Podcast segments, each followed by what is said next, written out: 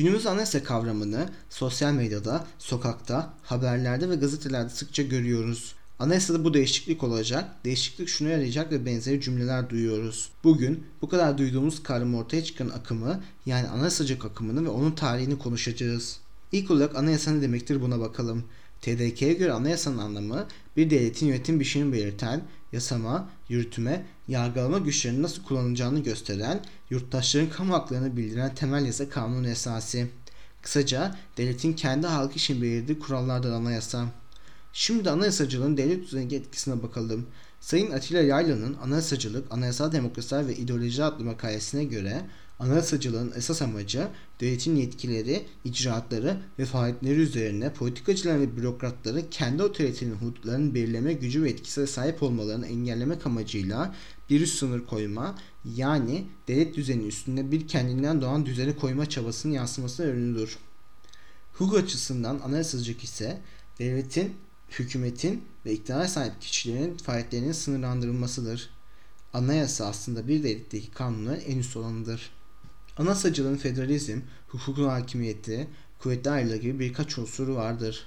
Anayasacılığın geleneğine göre hazırlanmış bir anayasada devletin kendi halkının haklarına ve özgürlüklerine saygı duyması ve koruması, devlet iktidarına belli başlı sınırlamalar konulması ve devletin siyasal bir sistem ve düzen içinde ilerlemesini sağlayan beş adet amaç vardır.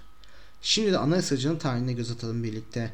Bazı yazarlar Antik Mısır'daki yarı tanrı Firavun'un uyması gerektiği kurallarda anayasacılığın imkan hallerini görmektedir ve başlangıcı bu kabul etmektedir. Modern anayasacılık için İngiliz Kralı John'un gücünü sınırlayan Magna Carta'yı başlangıç olarak kabul edebiliriz.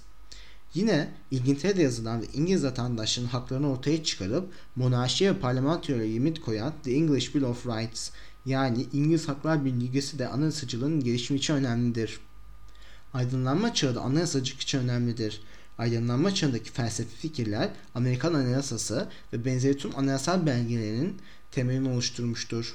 Aydınlanma çağının aydınlarından John Locke ve Jean-Jacques Rousseau toplum sözleşmesini geliştirmişlerdir. Aydınlanma çağının bu önemli iki filozofu genel olarak iktidarın sınırlandırması gerektiğini söylemiştir ve bu da anayasacılığın temel amacıdır. Ayrıca anayasacılığın ilk sistematik felsefi incelemesini Locke ve Montesquieu'nun yazılarında görürüz. Bu filozoflar anayasacılığın önemli bir unsuru olan kuvvetli ayrılığı doktrininin temellerini atmıştır. İngiliz Haklar Bildirgesi'ne esinlenilen Virginia Haklar Bildirgesi, yetersiz görülen hükümete karşı isyan hakkını da içeren, insanın doğuştan gelen doğal haklarını beyan etmek üzere George Mason tarafından hazırlanan bir belgedir. Belgede John Locke'un doktrinini ve Montesquieu'nun güçlü ayrılığı ilkelerinin etkileri vardır. Amerikan Anayasası, yazılı anayasanın ilk modern örneğidir. Amerika Birleşik Devletleri Teşkilatı'nın iskeletini oluşturan ve üstün hukuk kaynağı olan anayasanın oluşturulması için kurulan Anayasa Konvansiyonundaki delegeler çoğunluk kuralına inanıyorlardır.